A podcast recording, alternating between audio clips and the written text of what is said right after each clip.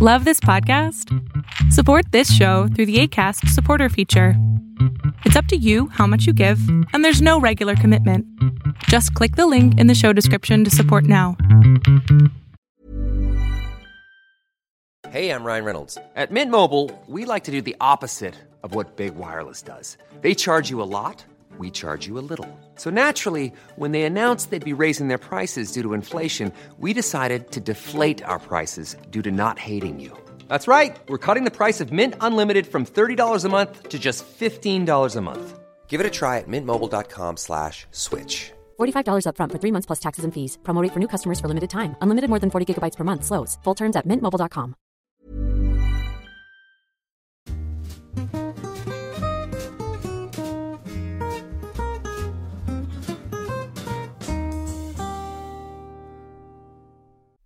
Hey, friends, welcome to another edition of the Tennis and Bagels podcast. This is your host, Vansh, and joining me today, we have a very special guest. First time on this podcast. Uh, I follow him on Twitter. He does he does some great work, some really good analysis, and uh, he writes for the Action Network. So definitely check him out. And his name is David Gertler, and here he is on your screen on the left if you're watching on YouTube. But hey there, David, how are you doing today? It's a pleasure to have you on. Hey, thank y'all so much for having me. I really do appreciate it. I love talking women's tennis, especially. So I was so glad when you reached out.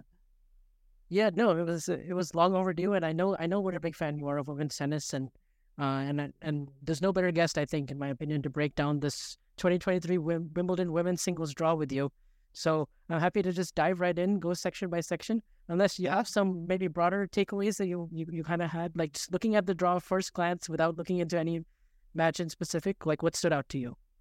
Oh, the third quarters. What stood out to me? Wow, it, it seems unbalanced, right? You have your in that third quarter, you have Jabeur, you have plus, you know, Jabeur, for, former finalist, Pliskova, former finalist, Kvitova, two-time champion, Haddad Maia, who proved last season that she is a threat on grass. You have it, Ostapenko, who just won a grass title. You have Rybakina, last year's champion. And I mean, you even have Katie Boulter, who just won a grass court event herself um, this season.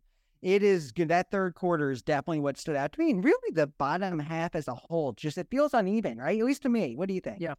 No, I think uneven is a good way to put it, actually. I, I was thinking it was kind of unbalanced as well, just because you have a lot of the bigger hitters on the bottom half and a lot of the flatter, you know, first strike tennis players who can really just take the racket out of your hand. And then, in a way, I think, you know, we'll get onto this, but I think it's a great draw for Iga Swiatek to just yeah. not have to play any of those power power hitters and players. And and I, I, you know, she pulled out of her, she pulled out of Bad Homburg this week, you know, citing the you know full and right. illness and you know, I, I I don't know, like generally like these are pretty speculative, like you know, you just do this like as precaution, you know, before a couple of days before the event starts, and you know, if it's really something crazy. Like you know, we'll find out on Monday like how much it's really really impacting her. But I, I I don't think I wouldn't suggest it's much to really worry about in terms of like her chances as far as the first couple rounds.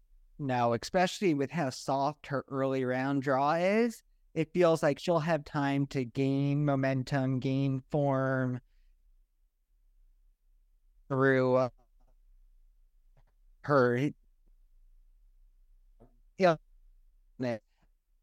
I really always take these major injuries and illnesses with a grain of salt, um, big time, um, because ultimately everyone wants to, you know, same with Ostapenko, right? Like she pulled out yesterday after with Giorgi. It's like, all right, we we know that if she won that set, she wasn't going to pull out. If she lost that set, she was going to pull out. So I don't I don't usually take it seriously. Yeah, for sure. I, I mean, I guess if we just talk about the section, I mean, we have obviously we have Martins as the third round seed, and we have, you know, and I know you're you're gonna have your eye on the Trevisan versus Sara Sorribes. That's just your kind of match with the with two of the best clay quarters, I guess, at Roland Garros the last two or three years. But I mean, like, do you see sort of like I mean, Bencic is the fourth round seed, but you know, she's not been really playing a ton lately, and her confidence is really in doubt in terms of like, especially since I would say the Middle East swing hasn't mm-hmm. she hasn't really been, you know, a major contender anywhere, and she hasn't she pretty much skipped most of the clay court season too. Yeah, it's such a shame because she actually considers grass as her favorite surface. She's 53 and 25 on grass, in her career. It's such a shame that she's yeah. undercooked, right? Like if she was, if she w- had played some grass warm ups and had some moderate success, I would probably consider her the favorite to reach the quarterfinals. But unfortunately for her, it's hard to, you know, and Katie Swan will have the British crowd behind her. I don't necessarily think that's a given. And then you have a big hitter and, and Danielle Collins. Um, and so for me, it's no guarantee she even makes the third round, let alone can go deep. Um, I you are right. I loved my me some SST despite what happened at the French Open. Um, I think that she probably beats Trevisan and she'll give Iga a test in the sense of the ball's not going to be in uh, Swiatek's strike zone. Um, with the backhand slice, she's going to spread the court, the drop shot. It's going to be it's going to be. I, I, we. I think I can't remember if we were on air or off air. We ta- you talked about the uh, Kerber match with uh, SST a couple years ago. You know, she play on grass better than I think people think, and so I think it's a very safe test. You know, for Swiatek early, and if she has, if she can overpower Sorribes Tormo and gain that rhythm from the baseline on grass, which she sometimes lacks, I think it'll be a good sign. I think that um, I wonder what your thoughts on Harriet Dart. Do you think she can make the third round? Uh, you know, where she's positioned in the draw? Yeah, I kind of, you know, I, with with these Brits, like I see a lot of success generally, you know, at in Nottingham, for example, or on these English grass courts where they just have loads of experience over the rest of the field. So I do kind of like them in the early stages, just to kind of make some noise. And then after the third round, I'm really like not so sure anymore. Yeah. But I definitely think uh, I definitely think against Diane Perry, that's going to be somewhat interesting. You know, if it was on a clay court or a hard court, I probably would have said no chance. But I just Yeah. think uh, I think Dart can you know bring some bring some firepower, especially off the backhand. She could she can hit it pretty deep and hard down the line, and I think that opens up things for her. And you know, I don't know how battle tested Diane Perry really is on the grass so far. I believe she has eight career matches on grass. actually. Yeah, it's like a very small sample size compared to Dart, who was like you know grew up on this stuff. So I I, definitely could see her challenging for a third round spot. I probably would still back Martic just Mhm. because like I, I do think that low backhand slice is going to work very well in terms of especially even if she plays Iga, it's going to be a good test for Iga to like just she's going to be put in places in the court where she's not as comfortable and maybe she might be drawn in she might be forced to come to the net a few more times she might be you know having to for instance scrape forehands with that western grip like really from a really low contact point and I think it could just be a great test because you know Martic is not really going to blow her off the court she does usually have some big injections of pace on the forehand wing, but it doesn't seem like it. It's not. It's not a player who can overpower Eva. Let's just say so. In Yeah. terms of like building baseline rhythm and largely playing the kind of tennis she wants to, I don't think there's anyone like in this. That's why I think she has a really good draw, Swiatek, because I just don't see anyone who can really blow her off the court. Yeah, I agree. And I actually think that having Sorribes Tormo the round before Martic will help her because, like I was saying before, that backhand slice is something that Sorribes Tormo, especially on grass, imply or, uh, applies a lot. So that'll kind of get uh, Iga used to the low skidding shots when Petra Martic, which, as you mentioned, has one of the best backhand slices on the tour. Um, Mm. I think it'll be a nice like warm up um, for her. And I think the big thing for Swiat- Swiatek is that um, there's no like massive hitters that are gonna like your Ostapenkos or Rybakinas or Sabalenkas that can just, especially on grass, make her feel so rushed and uncomfortable. And so I think that that's a good. I think that's very good that she kind of got some less powerful players. I, I'm curious to see who like her fourth round opponent will be because that that bench section is, is pretty wide open. I could even see Katie Swan maybe be primed for the upset just because of how little rhythm benches just has, and she's tended to kind of underperform in majors even when she's healthy. So Right. um, but I look at like in the past I would have said Strycova or something, but of course she's not at that level right now, and she's coming off a protected ranking, and it's it's probably too much of an too much of an ask, and you know maybe do- I do think Strycova is going to beat Zanevska. Um, I do too. Yeah. I don't like Zanevska on grass, and I in Strycova actually already beat her earlier this season since her comeback on clay. Um, and so I, you know, the name that looks that stands out to me, and I know she's not had a lot of success recently, but Danielle Collins, if she can put it together, which you know maybe she gets some confidence. Grabher is not good on clay. I mean, off of clay, and so maybe she can get some confidence from that match. And then maybe if it's Katie Swan, she can overpower her. Um, and so I think that you know that you know if Danielle, and this is like a such a big if, if she can just find her range from the baseline and not hit a thousand unforced errors, she could be dangerous. Yeah, I tend to think so, especially because she did that a few times last year. Like, you know, just I, I think she didn't play anything after Wimbledon, or she played like one clay tournament post Wimbledon, and then she just went straight to the Open, and then you know, like got to the fourth round, it was a setup on Sabalenka, and like it seems like it's easier to, for her to find that kind of footing on a hard court. But I definitely could see it, like if she's totally in the zone here. It, it's just like who, yeah, who else, right? Yeah, it's like this is kind of a like section where it's like, yeah, there's just a lot of chances, and I just don't know. Like, just kind of depends who, who shows up on what day, but like, yeah, and then that's and that's really this top quarter as a whole. It's yeah. like, you know, would it? You know, I think that, and, and I'm curious what you think. I think in this bottom half of the top quarter, I I, I Kasatkina as the favorite here. Now, as you were saying, I know this was pre pre-recording that you know winning um or maybe someone on DM someone was telling me recently that you know winning Eastbourne's not a good not good necessarily for... yeah I don't think anyone's ever like won Eastbourne and then gone on to win Wimbledon or even get to the second week is pretty tough for most of the previous winners although yeah.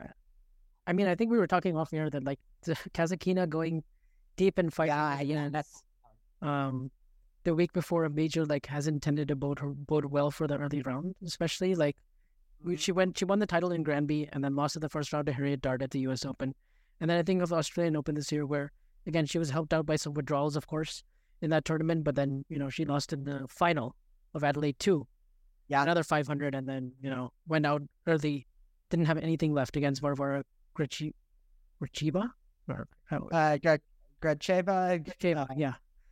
and then and then now this this year, I mean, she's in the final against Keys of Eastbourne. So yeah, I wonder, but it will be interesting how she handles that big hitter, you know, in Keys. Yeah. I mean, whether you know whether she's able to force errors like she did with Giorgi today, or whether she's a or whether Keys just blasts her off the court. Um, I do think that the draw in the first round is favorable. I I know Dolehide's big serve, but she really has that heavy, big wind up on the forehand. Uh, I I think that you're going to be able to rush her. And she's and she. I also don't think that she's gonna, you know, because gonna be able to like move around that well and be able to retrieve the variety in terms of like Kasatkina's drop shots and then the slices at her ankles. I don't love that matchup for Caroline. Um, McNally in the second round could be tough though. Um, yeah, I, she's actually a dark horse that I had pre-tournament. Oh, really? Uh, McNally, just because I, you know,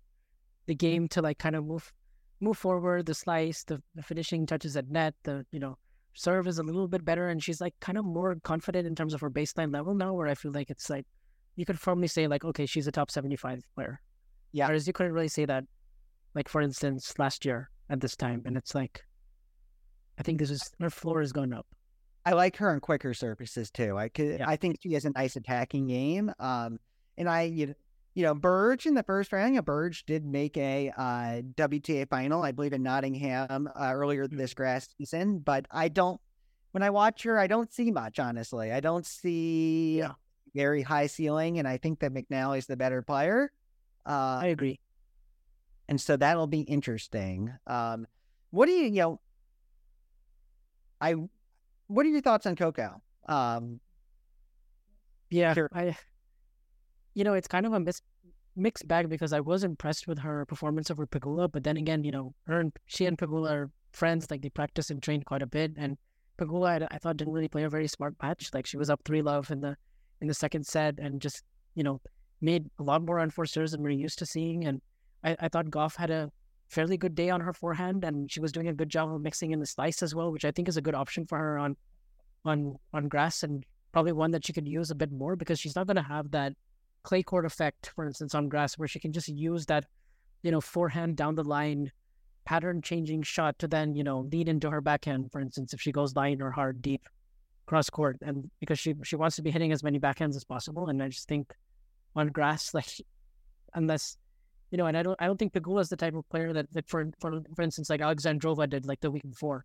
and just rush that forehand wing and then just get a lot of purchase out of it. Like Pegula is just she's gonna be a lot more flat and accurate and linear and I think that's probably gives Pegula, I mean, probably gives Gauff a little bit more time. And when Gauff has time, she can, uh, you know, that's where she can impose the rest of her game, not not the forehand. But, um, no, to your point, I think I think she's positioned to do well here. I just think Kenin in the first round is is tricky coming off the qualies and having won those three matches here, and then uh, also, um, who, who else in this section really? I mean, yeah, you know, and I I think that the section, you know, I know that Kasatkina leads the head to head with Gauff 3 0. Um, yeah. But at the same time, like, I feel like Gauff, like you were saying, you have your Alexandrovas, your keys that are able to just blast her off the court. Yeah. And I think that she largely avoided that with this section. You know, you get Kenin in the first. Now, Kenin did diffuse Townsend's game, which I was in qualies, which I was imp- I was impressed that Kenin qualified yeah. It, she is, you know, a major champion. She's a great competitor. I do like Gauff's chances there. And then let's say I think it'll probably be Storm Hunter in the next round. Big lefty serve, big lefty game. But the thing about playing a lefty playing Gauff is that it goes into her strength with the cross court forehand into her backhand. And uh, that lefty slider out wide on the ad side can go into, again, into Gauff's backhand, which is yeah. by far a better shot. Um, and then like I, you know, eh, whether it's Svitolina or Mertens, you know, they're both game competitors, and you know, Venus, good for her for beating um Giorgi. As a Giorgi fan, that was extraordinarily disappointing, but uh, yeah. Good for her winning that. I don't think she's going to beat Svitolina. I don't think she has the rally tolerance. Who, regardless of whether it's Mertens or Svitolina, though, in, in the third round for Gauff, they just don't have the power to rush her forehand and rush her eh, like the like again like Keys or Alexandrova does. So I actually think it's a pretty good draw at least until the fourth round for Gauff. And you know, Gauff doesn't you know Gauff generally beats the player she's supposed to beat. So yes, you know, and what do you, you know, and I know Vika we haven't talked about Vika. She's sitting there, but she's out of form. I really don't like how she's playing, to be honest. I'm not high on her at all right now. Just I haven't really liked what I've seen like since Australia, to be honest. Like it's yeah, just hasn't really been there. Like in the flashes, like it just I I'm not I'm not feeling good about the you know, you know like her draw is okay. Like you know it's she has a she has a shot for sure. Like if she gets to the third round, but it's just I don't really know. I don't. I don't really see it like. Uh, I don't really see it for her this tournament, but like maybe maybe I'm sleeping on Hruncakova or something because she's had some good results recently, and she beat Townsend in the qualies, and she has a win over Andreescu as well this grass season. And yes, although I don't. Do you do you remember that match? Uh, oh gosh, yeah. Andreescu, how many had any fact like ten set points in the first set, and then imploded in yes. That was uh, not a good match for me. Takes her. Yeah. No, she does. She does. That's why I was gonna give her a shot because, yeah, like if she if she serves really big and has a really high first serve percentage or something, and but I just think Svitolina is probably gonna absorb that serve much better, and yeah. especially with the Venus Williams match under her belt, and you know just overall her her confidence from Roland Garros, and she kind of has that swagger about her now, and she's just, you know, kind of just playing a lot better. Like honestly, might be some of her best tennis. So yeah, you're talking about uh, Svitolina, right? Yeah, or no, or Hrunta or uh, Kuzmova, Hrunka. No, uh, yeah, yeah, Hruncakova or something. Yeah. It, but by the way, folks, uh, that's Kuzmova. For those that don't know, um, that was her maiden. That was her maiden name, but now, yeah. Yes, because uh, that that confused me when I first. I'm like, like who is this in the draw? And then and then it made sense. Yeah. Uh, I'll tell you what, here's just a name to keep in mind is that I think that if, let's say, Azarenka makes round two, Martincova is better than you would think on grass. Um, she's had some success over the past two years. She's played over 50 matches on grass. Um, she can, what she does well, um, which I actually think Magdalena Frech does well, is what too is that they are able to rally. The, the bounces on grass don't affect them as much as they affect other players. Like they're able to stay consistent and move the ball around in grass in a way that a lot of players struggle with. So just keep that, and just another name to keep in mind. Yeah, I do like her on the faster surfaces in particular. Martin Yeah. Um, Um, and Podoroska is a good first round matchup for her. Yeah, for sure. But honestly, I probably have Gauff coming out of the section still, just because, you know, I just see her after the Kenin match, especially like not having many issues. Um, my dark horse was McNally, but so I, I, you know, I really want to see a match between McNally and Kasatkina. Yeah, I see. My pick would be Kasatkina. My dark horse in this section would be. I guess we can't really call, call, call Coco a dark horse.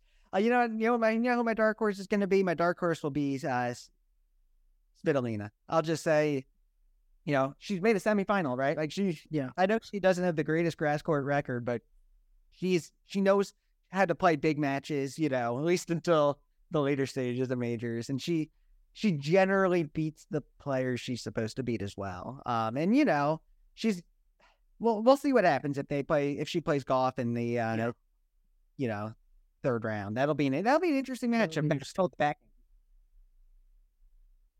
Yeah, that'll be a big test for sure. But yeah, kind of similar to Halep in a sense. Um, I kind of consider Svitolina a little bit like Halep, but just uh, except for no major, and no, but no major, and no doping, but no doping ban either. So it's kind of yeah. give and Yeah. take. In terms of like that counter punchy game style and just you know absorbing the pace on the backhand and but not at the same time not really having that overwhelming power that could maybe but at the same like not having that overwhelming power like of a big hitter that could you know disrupt Gauff and the big forehand take back and all of that all of those things but at the same time it'll probably challenge Gauff's ability to finish points and um I think that Gauff, the problem with Gauff sometimes is she gets a little too defensive, relying on her athleticism and speed a little more. And on grass, you can't do that as much. You have to step up. And I thought that she- against Pegula yesterday, she did a very good job of stepping up in the court.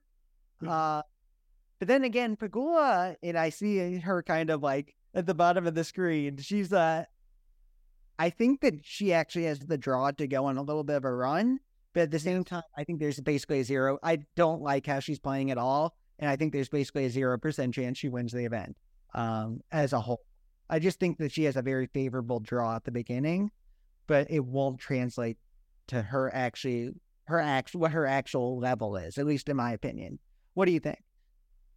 yeah i haven't, been too high on Pegula really since charleston to be honest uh, really since since Madrid, you know, took an early loss on Rome, and then obviously the the, the shocker was the three and one result against uh, against Mertens.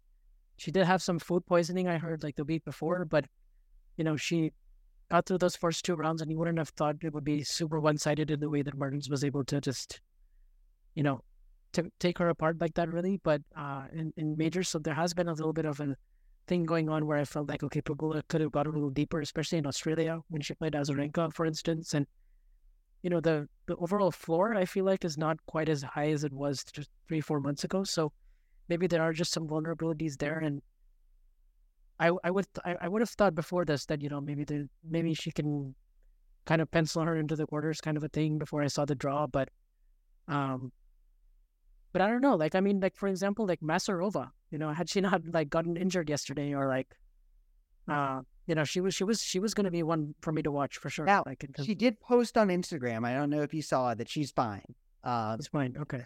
that's what you know it's, it's coming from her but i still you know if she wasn't fine i think she might have not posted anything at all um but i so the fact that she went out of her way to post that she's fine um we have Siniakova, who's in the final of Bad Homburg this week and is really playing another one that is fine with the bounces on grass, you know, high rally tolerance, her variety, and the way she, her net game is world class. Um, I think that, uh, but I think with in regards to Pegula, you mentioned it earlier how she was making some errors yesterday against Gauff, um, and how she was, you know, I think that she just does not have the power, nec- the this is one of my buzzwords, the controlled aggression uh, I guess buzz phrase, the controlled aggression necessary on a surface like grass. And I don't think her serve is big enough either.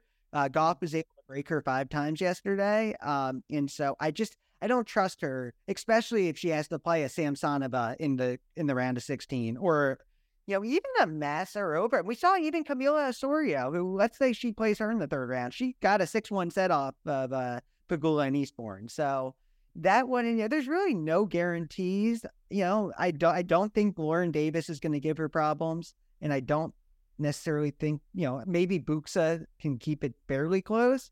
Mm. But do I have confidence in Pegula right now? No. Yeah, I, I kind of feel similar, although the first two rounds are like, yeah, I mean, I, I don't see any issues in either match that she's supposed to play, but the third round is where it would get interesting against either a Masarova or an Osorio. Yeah, Osorio, especially with the variety that she has, and like you said, the six one set uh, does make me wonder, kind of, you know, what's going on is a bit off, you know, on that day that could certainly be be some problems. But you know, ordinarily I would have said, you know, Samsonova was a big favorite or something to get get out of the section with the big game that she has on grass. But I've just not been high on her ever since she lost at Abu Dhabi final to Bencic from four match points up. I just I feel like um, uh, yeah, she's she's losing a few too many of these close matches where she's in prime position and she's showing good flashes of form in between where you watch like 15 minutes of her and you're like, man, that serve and that forehand absolutely unplayable right now. But then you also see like a bad patch where she's just missing wide and she's spraying a lot of errors long and she's just not, uh, yeah, just just not playing very smart. In her yeah, construction. Exactly, not playing very smart. Um, you know, and even when she's winning the close matches as well, like when she played Papadakis uh, in uh, one of these grass court tournaments, was she won seven six in the third. She did, but she still didn't look impressive in that match either. It's just it's you're right. It's you watch 15 minutes and it's like, wow, she has a chance to win Wimbledon. Then you watch the next 15 minutes minutes and it's like, oh my god, she's gonna lose to Bogdan in round one, right? Yeah. Bogdan can keep the ball in play and has was not terrible this grass court season. And so, you know, it's almost like the person that she might play, the player she might play in the second round, Alicia Parks, where it's just like every point feels like roulette. You know, is it going to be an ace? Is it going to be a double fault? Is it going to be a winner, unforced error? It's just such, you know, not reliable tennis. And so this is another just wide open section of the draft. Have you been a little bit underwhelmed by Zheng this year? Yes. Uh, because I certainly thought by now she would be further along. Yeah, you know, I I felt like she's maybe I've heard so again, I can't remember where I'm hearing these things. She had a shoulder issue apparently. Yes, which she did, yeah. Which would help explain some of her issues. But at the same time, I feel like she's not imposing herself from the baseline as much as she should. Like when I was watching her on clay this year, and even though I know clay, you have to have the rally tolerance and all that, I felt like there was that time she was just looping in too many shots when she could have really stepped up in the court. And then maybe in 2021 she did, or 2012, is it 2023? Geez, like in 2022. Yeah, last year. She could have like where she was stepping in more and like, you know, challenging Swiatek from the baseline, which she's the only one in 2022 who got a set off the bird, you know, and then to lose, you know, I think Kudermetova is going to be a big threat um, in the top half, but she lost in straights to her. She lost in straights to Pegula, and then Pegula went on to look like crap afterwards. You, you know, second round of the French is not great. Um, you know, if we go back to clay season, it just feels like she's you're hundred percent right that she's just not progressing like the way we expected her to. Yeah. And let's see if if something clicks because I know obviously now Gauff's coach is um is Pere Riba, which was with uh Zheng there. So yeah, I noticed. I saw her. I saw him in the box. I was like, "Hi, when did this happen?" I think he's a hitting partner, maybe hitting partner coach, like a Sasha Bajin. I don't know. Uh, but uh, yeah, that's it. That'll be interesting to see how that Im- uh, improves Gauff's game and how it affects Qinwen. Yeah, for sure. Yeah, um, but yeah, I mean, I mean, so so I guess like I mean, this is most of the top half, except for you know this Kudermetova is one that Mhm. man, like she could she could go on deep run, but it's just Vondrusova. Vondrusova is interesting to watch on grass too, just with the with the lefty serve and the at the same time she doesn't have a very big serve. Yeah. In the It's very kind of it's very kind of like Haddad Maia like in terms of where it's like she keeps it like deep. Like she she does a good job of like not being like super attackable, but it's not like a weapon either, you know? Yeah. And and then yeah, and on grass you need your first serve to be more of a weapon. And I don't think that her forehand, you know, I think it's a little loopy for a quicker surface. I believe V- Vondrusova is only seven and twelve on grass in her career, so it hasn't. So while I think she has, well, I think she has potential. I don't, you know, she's not had success in the past. Um, Kudermetova though is someone that I think, if not Swiatek's coming into this top half, I think it's going to be Kudermetova. To be honest, like that's that's uh, she is 24, so she's had decent grass court um experience. She's 24 and 14, and I believe six and one this season, having beaten Sabalenka in May in uh, Berlin before she pulled out, and then also she made the Rosmalen final. It was very close, very very close to winning that title over Alexandrova. I think that um I think that Kudermetova has the pace on the forehand, and I also but I also think that she absorbs pace uh, well, which will be important when she's playing someone like Kanepi in the first round. Although Kanepi's playing like ITF clay events right now, or what if she has to play Garcia or Samsonova in the uh, in the Garcia in the fourth round or Samsonova in the quarterfinals. So I'm very high on Veronika, um, um, and I also think that she's a good matchup. I mean that Vekic is a good matchup for her. So they've uh, Vekic did make the final at Berlin, but um, Vekic has lost her last six sets to uh, Kudermetova, including uh, going 0 2 last season. It seems like, you know, and I know Vekic was not at her current level for all both, both those events, but I actually think that Kudermetova does a good job of absorbing Vekic's pace and counterpunching. Um, and so while I would have liked Vekic in other circumstances, and basically any other circumstance in the top half, um, maybe besides Iga, I don't actually like her matchup against Kudermetova. That's interesting. I, you know, like to, to be honest, I didn't know the head to head between Vekic and Kudermetova, so that's good that you bring that up because I was gonna probably have Vekic as my Well- dark horse. And then you you made a good point about the pace absorption also of Kudermetova because she did that really really well in that Sabalenka match. Like my God, Yeah. was was that was that a big strength because. I mean, against most pairs with that level, Sabalenka still would have been able to push that to a third. Yeah. But just the fact, just like particularly on the backhand, like just the way that she can just smoothly absorb it, it's it's quite good. And I also find her serve to be quite underrated and tough to read as well, just with the lower ball toss and just how quick that motion is. When it gets going, that thing can, yeah, you can get quite a good rhythm on it. And I also think, yeah, and I you mentioned the serve. I think it's well placed. Um, and also the just the fact that like, and I know this isn't a lot of matches, but having played nearly forty matches on grass, that's a lot more than like like I mentioned before. I think Vondrusova is seven and twelve. That's nearly half. You know, like she's got more grass match play than a lot of the players. Um, and I also just want to mention with you mentioned the head to head. That's just their last three matches. I I can't remember if they played before that, but that was like the most recent ones. Is Do you last kind of consider Donna, Donna October 20, I mean, October 2022 and beyond a little bit different? So that there is that to yes. give it my discourse. and she loves the grass, and she has a great grass court person behind her, and Pam Shriver. Um, Yeah. and one of the best, uh, you know, in the business. So I, uh, I think that was a great addition to her team. Yeah. And then, of course, then it's just going to be interesting to see who, who retires Kontaveit because, of course, Yeah, Yeah, I mean, I mean, I actually, wow, I mean, this could have been easily could have been Su-Wei Hsieh in the in the colors yeah. Oh, but uh, if you had been, yeah. I was a bit bummed out. as a big Hsieh fan. Yes, no, Stefanini. Stefanini is a decent grass quarter. Actually, I was watching her. two-handed on both sides. Yeah, it's to watch her and Hsieh go at it was was some experience for sure.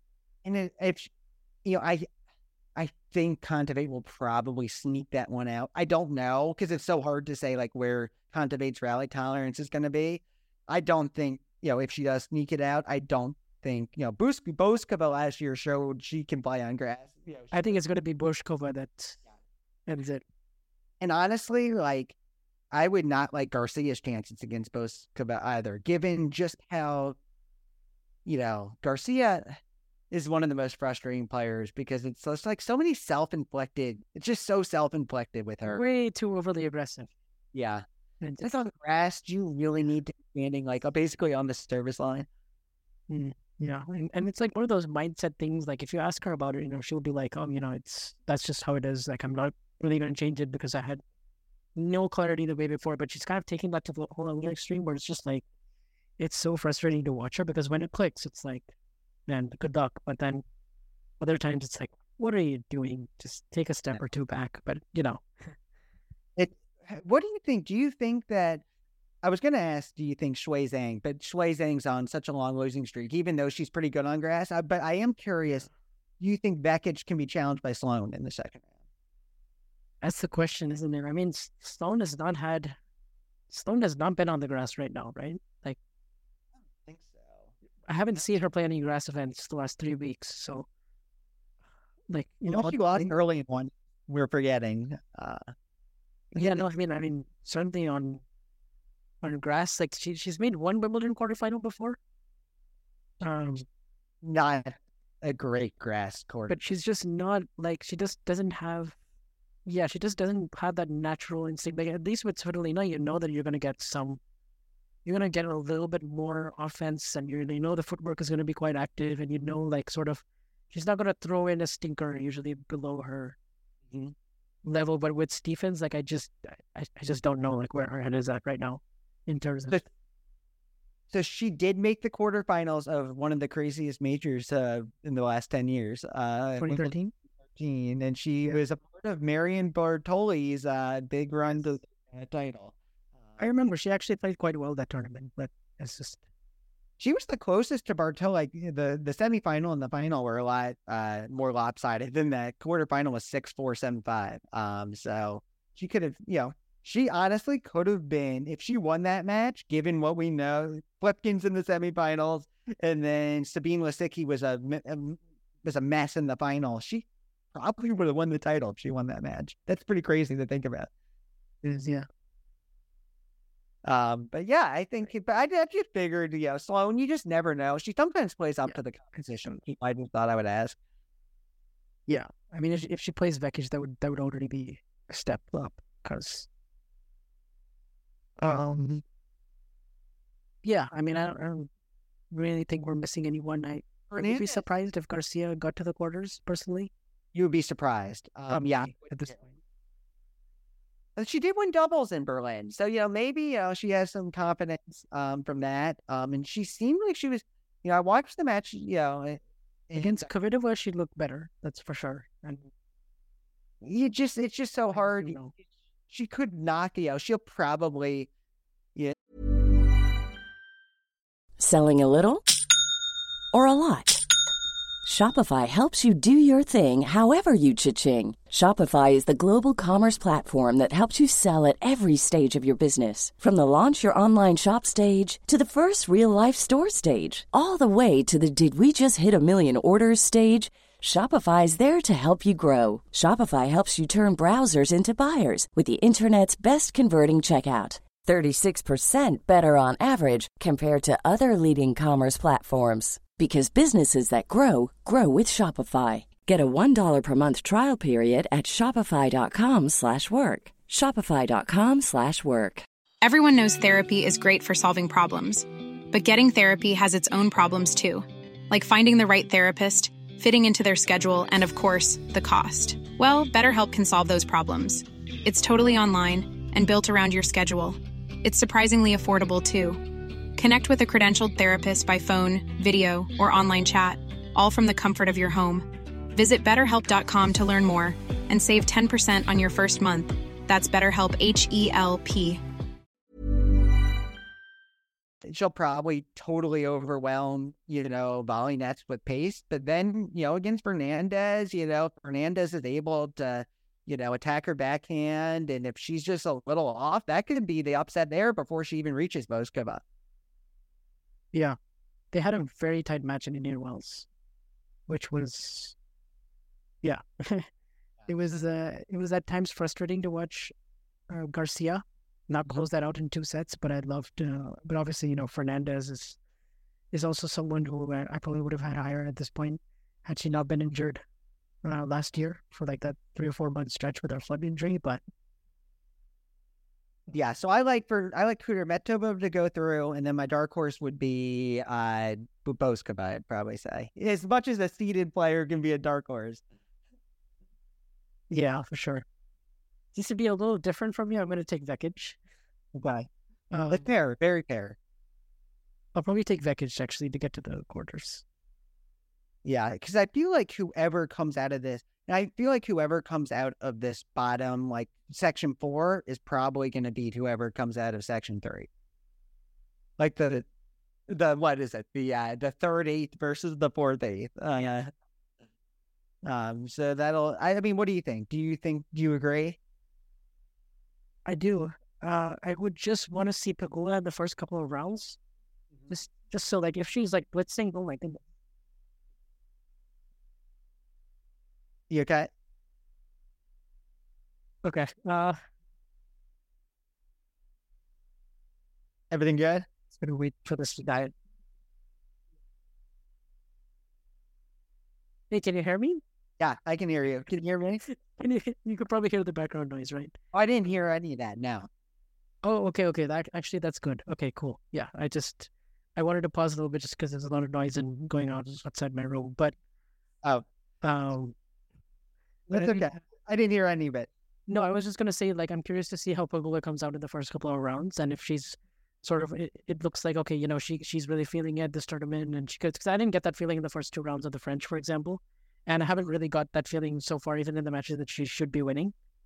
Um, and if I kind of see that okay, like you know, she's she's kind of here to like you know, she's she's sort of back at that level where okay, like she's hitting stronger down the middle. She's she's got like that. uh She's got the kind of game like on a low bouncing court that could, you know, make players press and go for too much because because of how uh, how little direction she gives in her shots, and it's just like at the same time, like, do I see an overwhelming until Samsonova? Do I really see someone that can, you know, overpower her? Probably not. So Fair. it's tough. It'll be interesting. Like if she's beating Lauren Davis like six three seven six, where like she has to Yeah, that's what I mean. right? And it's like it's a grind. uh, Like if she loses a set or something, then I'm kind of gonna be like, okay, like I, I don't think she's gonna get to the quarters, and and then maybe it's probably gonna be up for grabs. But yeah either Vekic, Kudermetova, or you know maybe Goska, or uh, I mean I guess we have to throw Garcia in the conversation still. yeah, Yeah, Samsonova. I wish you know if it was the Samsonova that uh, blitzed through uh, the 2021 Wimbledon, you know, until Plisk- until the Pliskova match, um, Right. had great warm up. That'd be a different story. But 20, yeah, one Berlin coming in and beat Bencic, and that was yeah, that was yeah, she really made her mark. But But yeah, I feel like uh, I feel like we did a pretty good job with the top half of the draw. Yes, I should have can go to the bottom and move things along. Um, but what are your what are kind of your thoughts on Jabeur and Kvitova in this section? Kvitova has obviously been a predictions nightmare because she hasn't won this thing since, you know, since 2014, and she keeps having all these awesome, you know, warm ups, and you'd figure like on paper she should be the best player on grass when it's all clicking. But in terms of her draw, she probably has a, a good first round match. Although you know, Paolini didn't Paolini beat her at the French Open? Uh, no, that was Coach. That, that was that was Coach Okay, yeah. But you know, and that was also Kvitova was coming back from injury and on her favorite surface. It's very much, I would say that Kvitova um, is. It's so hard to say because she's looked, as you mentioned before, she's looked great coming into Wimbledon before, and then all it takes for her, she plays such low margin tennis, is one one fuck up and you know one bad day and she's done. You know, Sasnovich has uh, a lot of power and variety in the second round. I think she should be able to overpower Paolini in the first round. Um, then Pliskova, you know, Pliskova has been out of form for a while. She started to show some life. Um, she did beat Elise Mertens. Uh, she, you know, Kasatkina's in the finals of Eastbourne and she took a set off her. And if not for a terrible line call, might have a horrendous line call, maybe would have won that match. Um, hard to say. That's not the easiest. Um, that's not the easiest second or third round. You mentioned Jabeur. I think Jabeur has not only she injured, not she doesn't like playing power players because power players did not um you know, like in this case, I remember this match uh from the Cincinnati match Masters last year. She, the power players, as was the case also with the Rybakina in the uh, U.S. Open or in the Wimbledon final last year, they don't allow her the time to produce her variety, and she's also just not looked great since coming back um, from from her injury. I would, and so for me, again, I mentioned her earlier. Magdalena Frech is a better than you would think um, grass court player who's going to be a test in the first round, and then in the third round, you know, Kalinina is going to either Kalinina or Andreescu. Andreescu. I actually think it's probably going to be Kalinina. I don't like how Bia's, Bianca's playing. Um, but um, and then in the fourth round, it's you know Pliskova or uh, Kvitova, that's not gonna. I just don't see it for you know Jabeur just to play you know in the quarterfinals, Rybakina or Ostapenko or you know uh, maybe Boulter. And so for me, you know, and then Tatiana Maria is also in the other side of this section. But anyways, I think that Jabeur, this is just not the year for Jabeur given her form and the draw. And yeah, I don't think we could have any trust in her, especially given what we saw the other day versus Giorgi, um, and just overpowering her from the baseline. Yeah, very fair because I have seen a lot of those Kvitova Jabeur matches, and it's been it's Jabeur's really struggled to you know get get her slice into play, get the kind of get like absorb her absorb the pace. The second serve has been attacked like crazy, and you know even I, I think Cincinnati 2021 it was a total blitz. And then Cincinnati last year it was it was more or less more or less the same. But I just yeah, like it's not the same Jabeur as last year where you know she won. She came into Eastbourne playing doubles with Serena, and she had already won. You know Berlin, like it was. Forgot about that. Yeah, that was fun. Yeah, like it's like just the vibes were all there. Let's just say, and I just didn't really like also the the um quarterfinal against Haddad Maia where she had lo- loads of chances to win, and then kind of the third set it was just over after like four or five games, and you know just yeah, should have won that in straight. Yeah, she looked she looked good. You know, she she looked. I mean, she looked she looked decent until then, and then she did. Then, yeah. It's just like, can we trust her to put together, you know, you know, four matches in a row to make the quarterfinals? I just, I would love to see it because I don't think she'll see a bigger Jabeur fan than me. But I just, I think logic is telling me that if Kvitova gets by Paolini and Sasnovich, this could be she could just go on a run again. Like I could, yeah, it's yeah. And you know, Pliskova might not. You know, Pliskova, like I said, Pliskova has not been great either. And Stevanovic is qualified. I've seen she her game is tailor made for grass. Um, she's she well, she has one of the loudest grunts in tennis. That's a, that's an aside, but uh, she uh, also has like oh, she slices almost every you know every shot that she can. Um, and so she's a very tricky player to play. She's to make Pliskova bend. You know, Pliskova's a very tall player as well, so she's to make Pliskova bend very low. Um, and so Pliskova's to need to be um, adding, you know, going to need to make a lot of her serves. Um, and but I would be very interested to see an all Czech battle in the third round between Pliskova and Kvitova. Um, I think that if Kvitova is not at the top of her game and Pliskova is able to make the third round and gain confidence, um, then that could be a very interesting matchup. Yeah, for sure. But I would Kvitova to come out of this though. I, I like Kvitova too. My dark horse would be Pliskova. It's again as much as a seeded player can be a dark horse. Yeah, but obviously this next section is interesting with the with Had- Haddad Maia and Rybakina, and I'm kind of not sure what to make of Rybakina just because of how long that illness has prolonged her. You know, mm-hmm.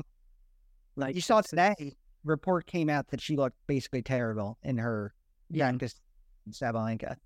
So that's not a good sign.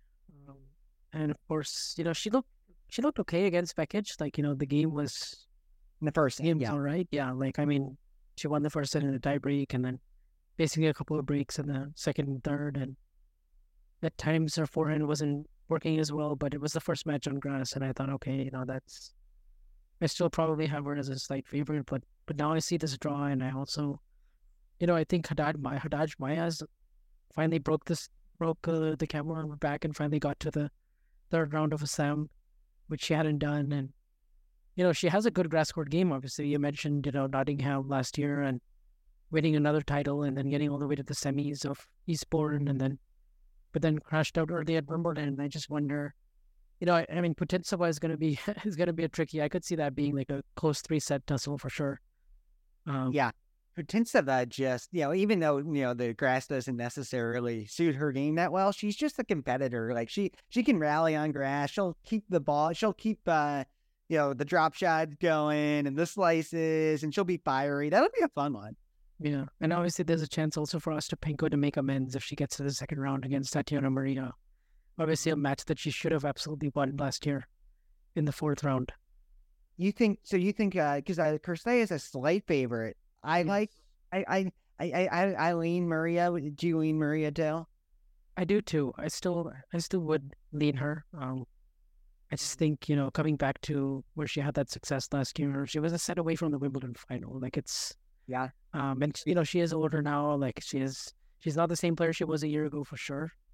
Um, and she's obviously she also just came off of a really physical week, the week before in uh, you know 125 before she played Swiatek. So you know I definitely think she ran out of gas as well in that first set and probably would have lost anyway. But I just feel like you know she's she's got the kind of pedigree here where Cirstea is a bit hot and cold as well, but you know I, I'm slightly leaning Maria.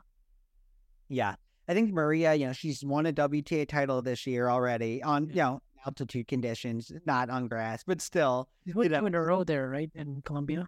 Yes, uh, I believe she won. She beat, let's see, I think last year she beat Rakhimova. I can't remember who she beat in the final this year, um, but I know she won it. Um, and then, but yeah, then she made, as you mentioned, the Gaiba final, um, where she was a set away from that title. And then she took it, yo, Know, and then even though she was very fatigued, she still took a set off Swiatek, which is a good, you know, it's a good result, you know, given the week prior, how fatigued she was and the fact that she was playing Iga.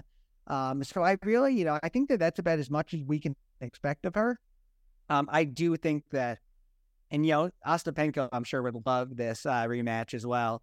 I, I, I do think Ostapenko would beat her. Um, in terms of you mentioned earlier, Rybakina, I just, you know, the fact that she won 11 return points across the across the uh, final two sets of that Vekic match, the fact that she is still clearly struggling with that viral illness, um, and just I don't love her draw. Shelby Rogers is a big, you know, can hit the cover off the ball, but will have a big serve. Won't give her that many opportunities on return.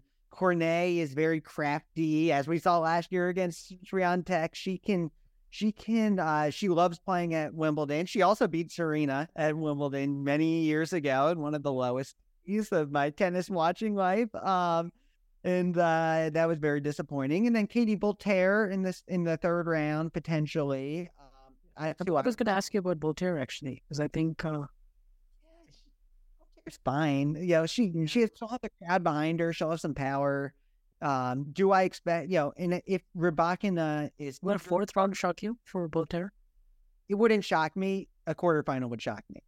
Is that that's kind of where, that that's where I have it too. Like I I think I have Boulter in the fourth round, just because of like the uncertainty with like the Rybakina and uh, and I just think Pera's more of a clay quarter and yeah, probably see the crowd getting behind Boulter and then you know, maybe carrying her to the second week, but after that, like I just don't see it. Yeah, I think that Para Para looked very good against Bouzkova in um, Berlin. Yeah, I just yeah, I agree with you though. I think that she's much better on slower, you know, clay, and I just think that um, I think that the home crowd it does play a big factor at Wimbledon. We remember Heather Watson almost the home crowd almost pushed Watson over Serena uh, not too long ago. Um, or maybe it is that long ago and I'm just feeling old. Uh, but uh, yeah, 2015. I mean, it was a good match. Third round. Yeah. So you know the the crowd does you know even though Wimbledon's a very and I don't and this is why I like the U.S. Open better. Very I like the atmosphere more, but when it comes to the Brits, that the uh, Wimbledon really does the British crowd get behind their own. And so that's, you know, I would not be shocked if we had a center court Boulter, Rybakina match and Boulter won in the third round. Yes. But I think, and I actually think that Boulter this is crazy to even say that Boulter is a better shot of making the third round compared to Rybakina. Yeah, so I actually don't disagree because because of Rogers and Cornet probably, but um, but uh, but yeah, I mean, and, and then of course this is the section you know with Krejcikova and Badosa and Sakkari. I mean, this is fun. This is the bottom like really fun stuff. I, I saw somebody put out a tweet. Who do you think is who do you think Tsitsipas would root for, Sakkari or Badosa? oh man, that Badosa with as much there, as much as they're uh, you know, he better with as much as he's posting her in social media, right? Uh, right. I don't, you know, typically I would say upset alert here, right? Because risk on grass, but just you know we don't know what Allison's form is gonna, yeah. You know, gonna look like out there. I also wonder what Keys just coming off of the title and playing a Brit in the first round in Kartal. Well, actually pushed Andreescu another match with Andreescu. My goodness, like she was in a dogfight, seven yeah. on the third in Bad Homburg. Again, yeah, not much so with that, but I would be worried too in the second round. Golubic with her backhand slice, with yes. just the way she manipulates the ball around the court. You know, she's not going to go toe to toe power wise, but she it would keep the ball out of Keys' strike zone. And then and then back to what you were saying earlier about Sakkari, I don't think it's a given she beat Kostyuk. Eh, no, no, no. Actually, I know Kostyuk is around 500 on grass, but at the same time, I think that her game I think she can at least get a set off. I think she will at least get a set off of uh, Sakkari. I think that uh, you know, flatter ball striking, bigger serve really does work better on quicker surfaces. And whereas I think Sakkari, although she had some success in Berlin, is not quite the player she is on slower surfaces. Oh yeah, I, t- I totally agree. I mean, Sakkari on grass is, you know, by far that's her. That's where she looks the, the most uncomfortable just watching the match against Maria and then also watching her play against Ji Wong and then, you know, in, in Nottingham where certainly there was an opportunity to at least make another semifinal, but it's just, you know, uh, yeah, like I, I mean, I could see Sakkari maybe getting to the fourth round, but I don't know after that. Now, would you? How, how competitive do you think? Let's say it's the second round, Mira Andre, Andreeva or uh, Krejcikova how competitive do you think Andreeva could be? I think she can be fairly competitive, actually. Um, yeah, I mean, having qualified and also just critique Krejcikova day to day uh, since Miami. Yeah, it's, uh, it's been really such a mixed bag. Like, especially, um, I, I mean, Birmingham was, of course, encouraging. And, you know, you think maybe if she wins that first set again, whoever won that first set was going to win that final. It was just one of those sets. But I, and and then you know playing Heather Watson in the first round is mm, that's not easy. That's that's that could be an upset alert right there. So I mean, so like, yeah. and then you know Kaja Juvan is, is not bad on the grass too. So Potapova is rising quickly. Yeah, Potapova is like I, I, think, yeah, just like a consistent now fourth round quarters like every week. It's she's she's a big big game. Like she, she's pretty. You know, I mean, I first when she first came on the scene, I thought she was a little more. But was I think she was definitely more defensive than she is now, where she's just unloading on forehands. I don't necessarily know if I trust her on grass as much, but that would not be an easy third rounder. No. Um, and then yeah, so I really, you know, this is a pretty, you know, I think there's a lot of contenders here. You know, and even look at uh Naive, you know, beating Yastremska in qualies. Um, you know, she's I she's much better on grass than I expected her to be, given what I saw from her on clay. Um, this is a wide open quarter though. A lot of contenders, but no like clear can like no clear favorite. Do you agree with that? I do, yeah. I might just pick Potapova honestly to get out of this section just because I'm probably more sure about her than Krejcikova right now. Mm-hmm. And I also just think, you know, if she plays Sakkari in the fourth round or something, I could see I could see finally Potapova having a quarterfinal breakthrough, let's say. You know what? I was gonna pick Krejcikova. Oh man, that you probably could just because like Krejcikova this and her. I think I'm gonna go with Krejcikova. Just the experience as well. Just she's been around longer. I'm thinking she's probably played a higher number of grass court matches. Which again, I know I'm like talking about that. I really do think on grass. You know, on grass that means a lot more for sure. Uh, yeah, on grass, let's see, she's 18 put up. Ah, you know what? Okay, I'm gonna just just to keep it interesting. I'll go with I'll I'll go with Krejcikova. Um, and then for a dark horse, dark horse, I can't have a dark horse that you're um. Probably Andrea.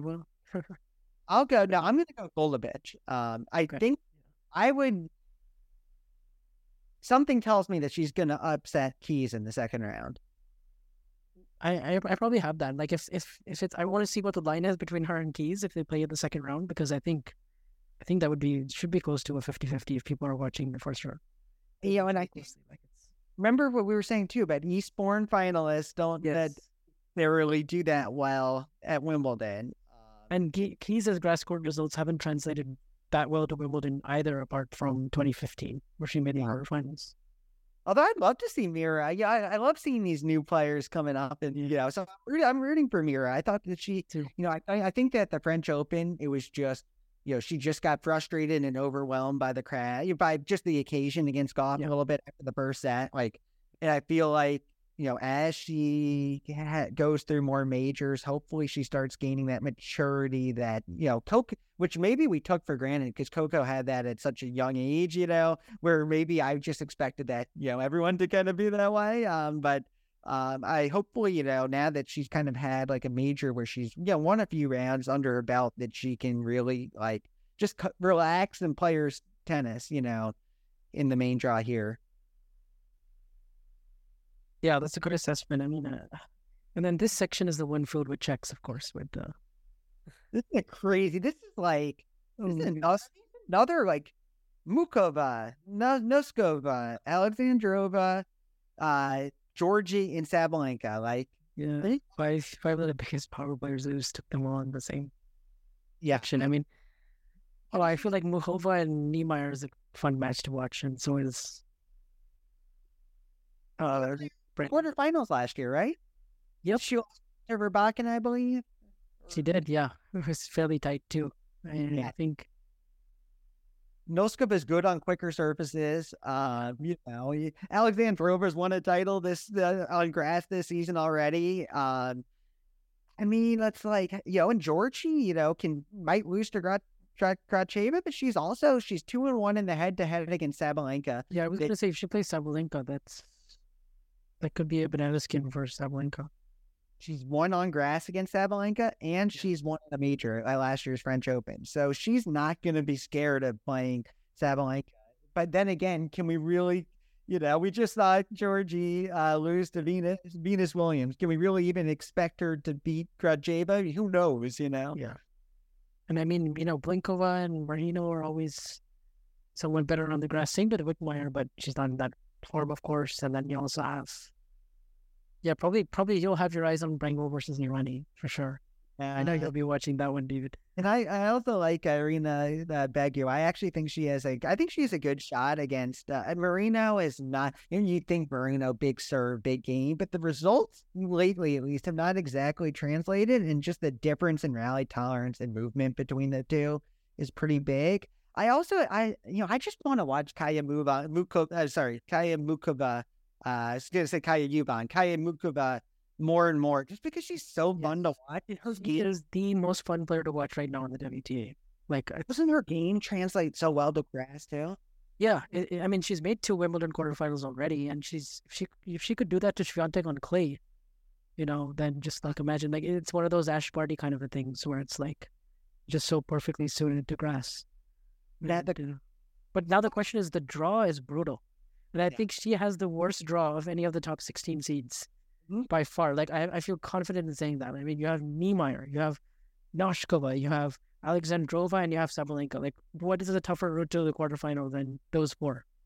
Yeah, and it's And there's question marks about her health, about her fitness. I presume, and obviously the hangover from the French Open as well. but she was also they came a report came out. She was injured during that match against She was, yes. you. So it, There were fatigue issues, and and as we've been saying, you know, grass court preparations are very important. Um, and Yeah. so you know the fact that she hasn't played on grass, you know, if she had a couple of easy rounds, like that wouldn't even matter. Like I think she could just work her way through, but Yeah. not against Niemeier. yeah, if she played, if she let's say played Brengle or Irani, you know, she would probably come through easily. Um, by the way, I think Irani has a decent shot there, but uh, we'll see. Uh, but uh, I mean, in that one match, uh, Yes, I just feel like she's also just going to go up against. I think Alexandrova this year on grass is buzzsaw, you know, to an extent. Um, And so I don't love it. I know Alexandrova has never made a second week at a slam before, but I don't love that draw, you know, even, you know, beyond the first two rounds for uh, Muchova.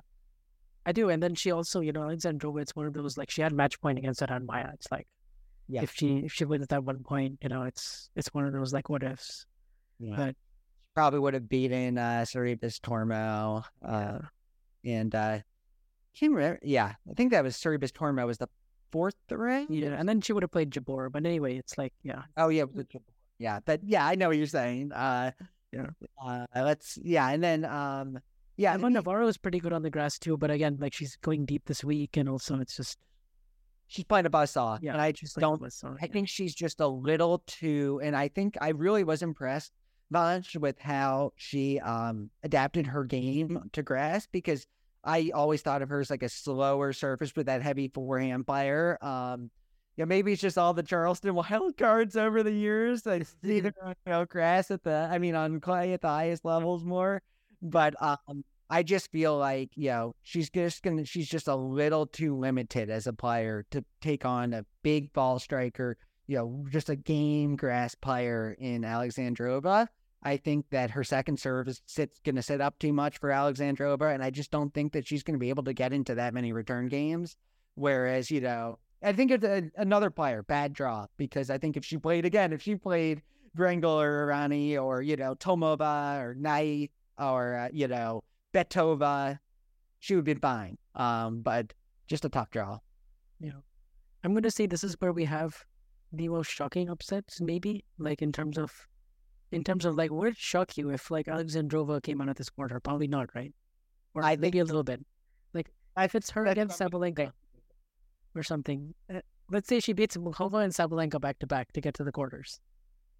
That would not shock me. No, I, I that's So in the I think that that's what I mean. I don't think she's going to beat Sabalenka in the ah. Well, I think she's going to. I don't know who she's going to beat. I think she's going to go through this section though.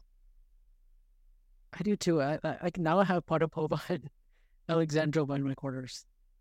Yeah, I mean that would be a you know that would be a very interesting quarterfinal. I really do. You know, maybe not the biggest you know names in the book, but in terms of just like really strong players, um, I, I love it when two big hitters like play each other in the WTA. Like that's one of my favorite matches to watch right now. Like even I, I, this might be an unpopular opinion, but like I loved watching Sabalenka versus Pliskova, for example, in the semifinal.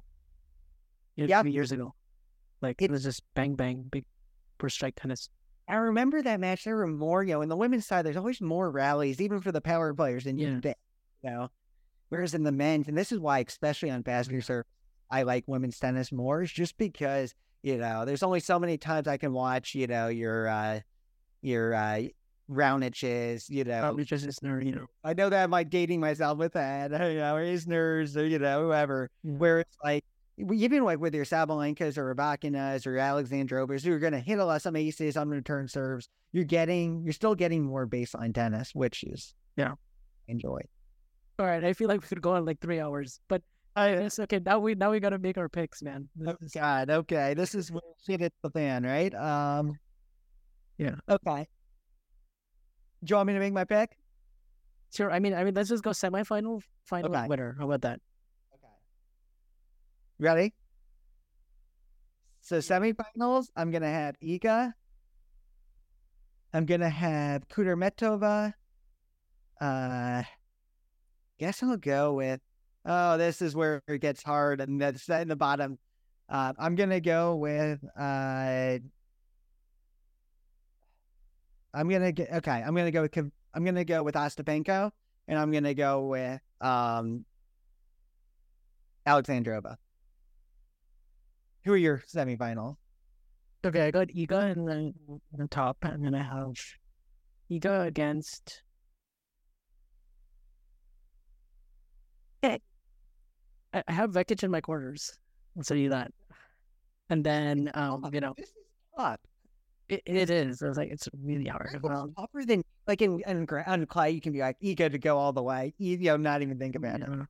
Now it's like, oh man, she has a great draw and she's the best player in the world, but this is the worst surface, and it's like a mind fuck.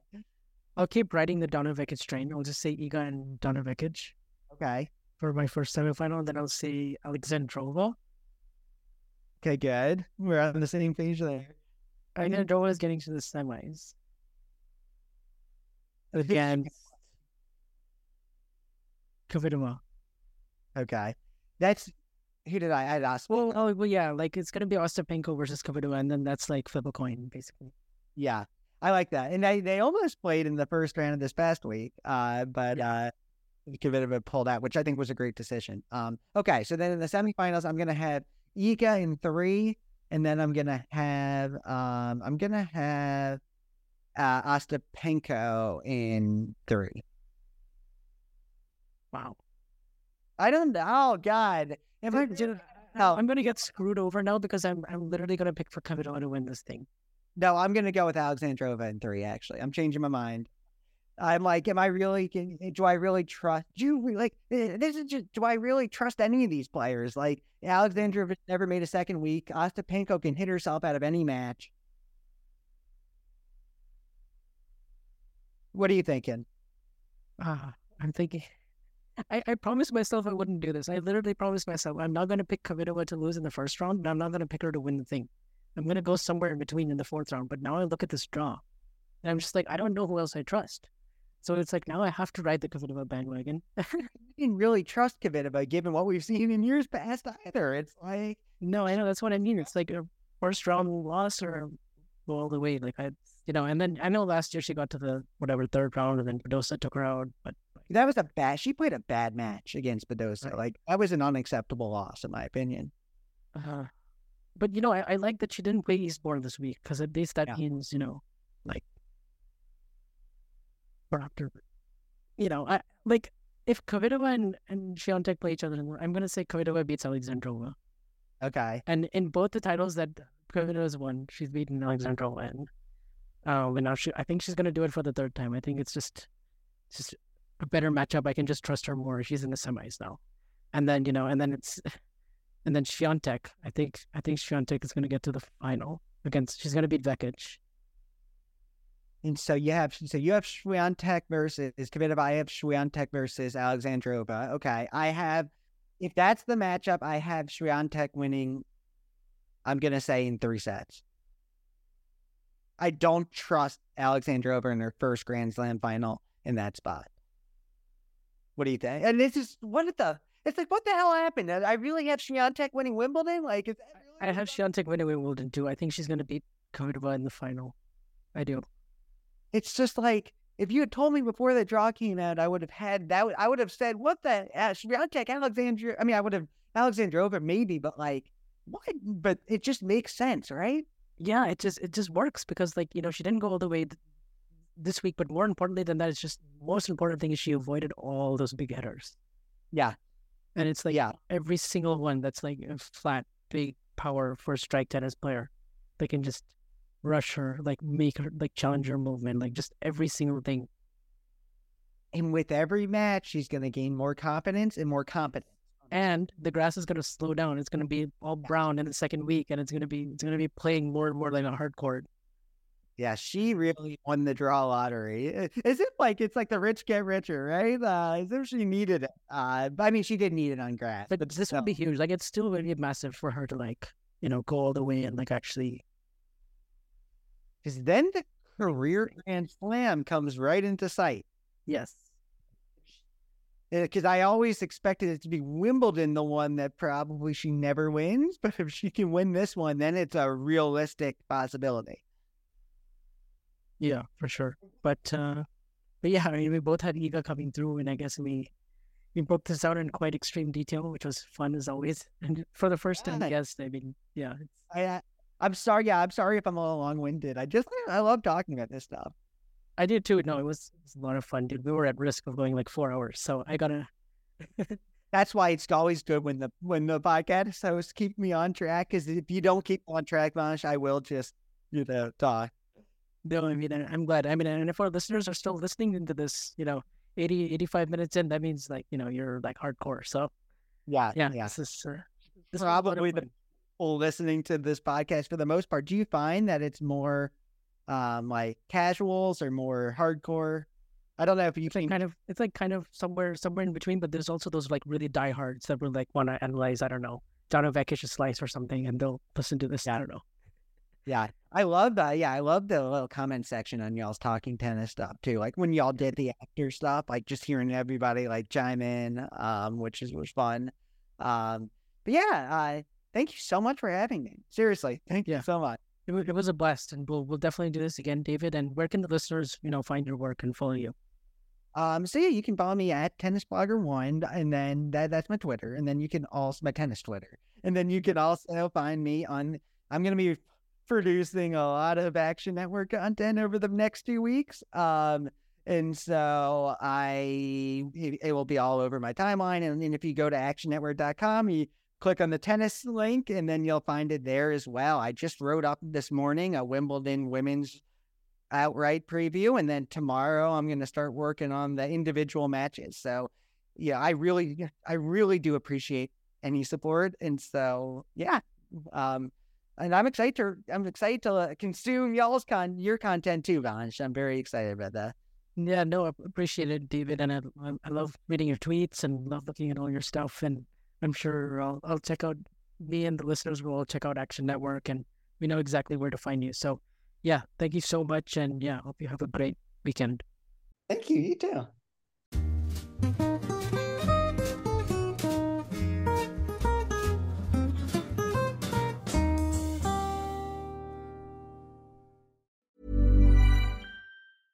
Mom deserves the best, and there's no better place to shop for Mother's Day than Whole Foods Market. They're your destination for unbeatable savings, from premium gifts to show-stopping flowers and irresistible desserts. Start by saving 33% with Prime on all body care and candles. Then get a 15-stem bunch of tulips for just $9.99 each with Prime. Round out Mom's menu with festive rosé, irresistible berry chantilly cake, and more special treats. Come celebrate Mother's Day at Whole Foods Market.